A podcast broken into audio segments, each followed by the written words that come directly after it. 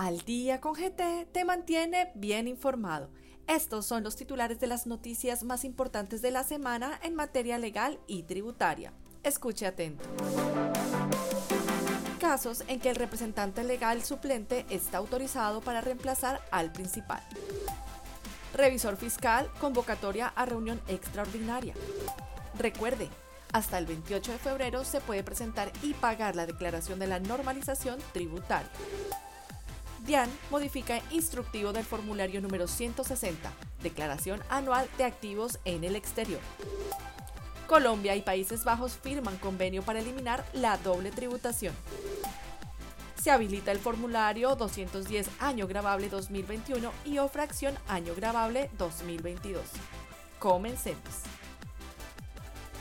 Casos en el que el representante legal suplente está autorizado para reemplazar al principal en oficio 220-003897 del 17 de enero del 2022, la Super Sociedad señala que el suplente solo podría sustituir al representante legal principal cuando este último falta, lo cual puede ocurrir en casos de ausencia temporal como una incapacidad temporal o definitiva, caso de muerte. Cuando el representante legal incumple sus deberes no es viable acudir a la suplencia. Sin embargo, en este caso los asociados pueden ejercer la acción social de responsabilidad, artículo 25, ley 222-95 para remover al representante legal. La sociedad también podría acudir a la vía judicial para solicitar el reconocimiento de daños de ser el caso. Ahora bien, también es posible que en los estatutos sociales de la sociedad se pacte que los suplentes pueden ejercer de forma permanente la representación, con lo cual podrán actuar sin que sea necesario que falte el principal.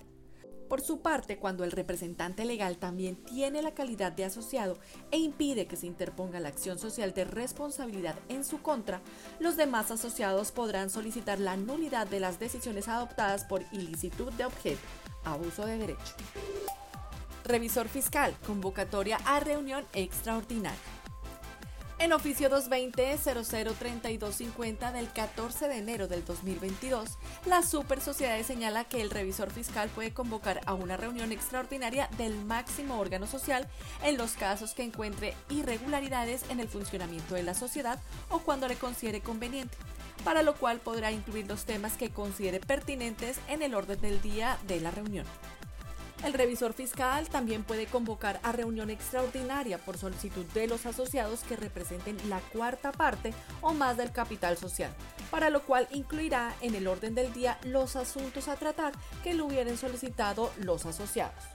Si el revisor fiscal incumple la obligación de convocar a la asamblea, deberán responder por los perjuicios causados a la sociedad, a los asociados o a terceros por negligencia o dolo en el cumplimiento de sus funciones. Artículo 211, Código de Comercio.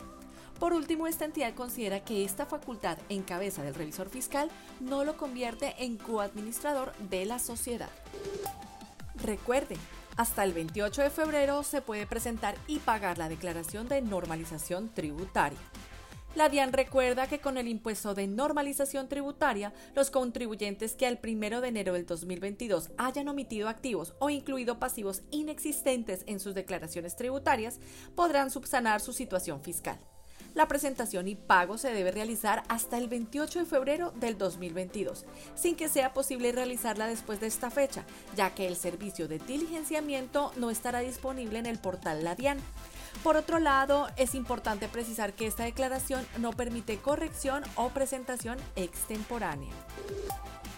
DIAN modifica instructivo del formulario número 160, Declaración Anual de Activos en el Exterior mediante la resolución 000023 del 2022, se modifica el instructivo del formulario 160, Declaración Anual de Activos en el Exterior, prescrito mediante la resolución 000013 del 3 de marzo del 2017 y habilitado con la resolución 000004 del 15 de enero del 2019 Adicionalmente habilita para el año grabable 2022 el formulario 445, impuesto complementario de normalización tributaria, prescrito mediante la resolución 000045 del 7 de mayo del 2020. Colombia y los Países Bajos firman convenio para eliminar la doble tributación. Después de varios años de negociaciones entre las delegaciones de los Países Bajos y Colombia, se firmó el convenio para eliminar la doble tributación en materia de impuestos sobre la renta y para prevenir la evasión y elusión fiscal. Con este convenio se permitirá a ambos países fortalecer aún más sus relaciones comerciales e impulsar la inversión mediante mecanismos para aliviar la doble tributación, así como el mejoramiento de las relaciones de cooperación tributaria entre ambos países. Se habilita el formulario 210 año grabable 2021 y o fracción año grabable 2022. Para el cumplimiento de las obligaciones tributarias del año grabable 2021 y o fracción del año grabable 2022, la DIAN, por medio de la resolución 25 del 2022, habilita el formulario número 210 declaración de renta y complementarios, personas naturales y asimiladas residentes y sucesiones ilíquidas de causantes residentes, prescrito mediante resolución 000022 del 5 de marzo del 2021. Hasta aquí nuestro boletín informativo. Para saber más sobre estas y otras noticias, los invitamos a visitar nuestra página web www.grandthornton.com.co en la sección Boletines o búsquenos en su plataforma favorita. Nos encuentra como Al Día con GT. Al Día con GT lo acompaña a donde usted vaya. Hasta la próxima.